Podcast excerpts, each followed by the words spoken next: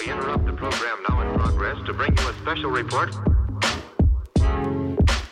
Here are the highlights this morning.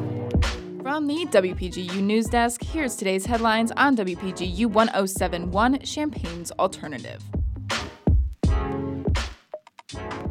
From WPGU News, I'm Emily Crawford. It's Tuesday, December 1st, 2020. The University of Illinois will continue to offer on campus testing for the rest of the fall semester and winter break, with fewer testing locations open. Undergraduate students staying on campus will be required to test every other day until the 18th in order to have access to university buildings. Students can test at any of the six current open locations the Alice Campbell Alumni Center, Campus Recreation Center East, the Illini Union, the State Farm Center, the SDRP, and the Veterinary Medicine Building.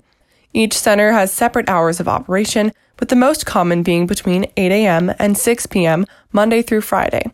Certain locations will be closed on weekends. For an updated list of all hours at each location, students should access the on campus COVID 19 testing locations pages provided online by the university. This week is homecoming week at the University of Illinois, with virtual events scheduled Monday through Saturday. The university will be remotely hosting a variety of activities, including a trivia night on Tuesday, a comedy show on Wednesday, and a panel event with Chicago sports journalist Sam Smith on Thursday. Friday's events include a performance from the Marching Illini and a panel with the Illinois Athletics Hall of Fame inductees before Illinois takes the field against Iowa at 2:30 on Saturday for the annual homecoming game at Memorial Stadium. The Illini will honor 33 seniors during the last home game of the year, and the game's halftime show will feature Illinois alum and REO Speedwagon frontman Kevin Cronin. As the year goes on, COVID 19 cases in the United States continue to rise. WPGU's Tori Gelman has more. Following the Thanksgiving holiday, the Center for Disease Control warns American citizens that coronavirus counts are likely inaccurate due to a lack of testing availability and the two week incubation period for the virus. Health officials across the country have spoken to the likelihood of a spike in positive COVID 19 cases, continue to emphasize the importance of social distancing and wearing masks. Over the last two weeks, there has been a 12% increase in coronavirus cases, a 29% increase in deaths, and a 38% increase in hospitalizations. The CDC reported on Monday 13,295,605 coronavirus cases, as well as over 266,000 COVID related deaths. From WPGU News, I'm Tori Gelman.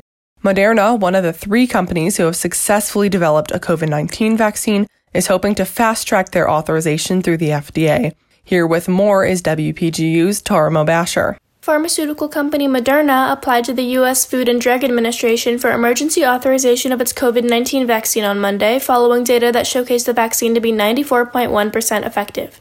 This makes Moderna the second company to apply to the FDA, alongside Pfizer, which initially applied on November 20th after showing similar signs of an effective vaccine.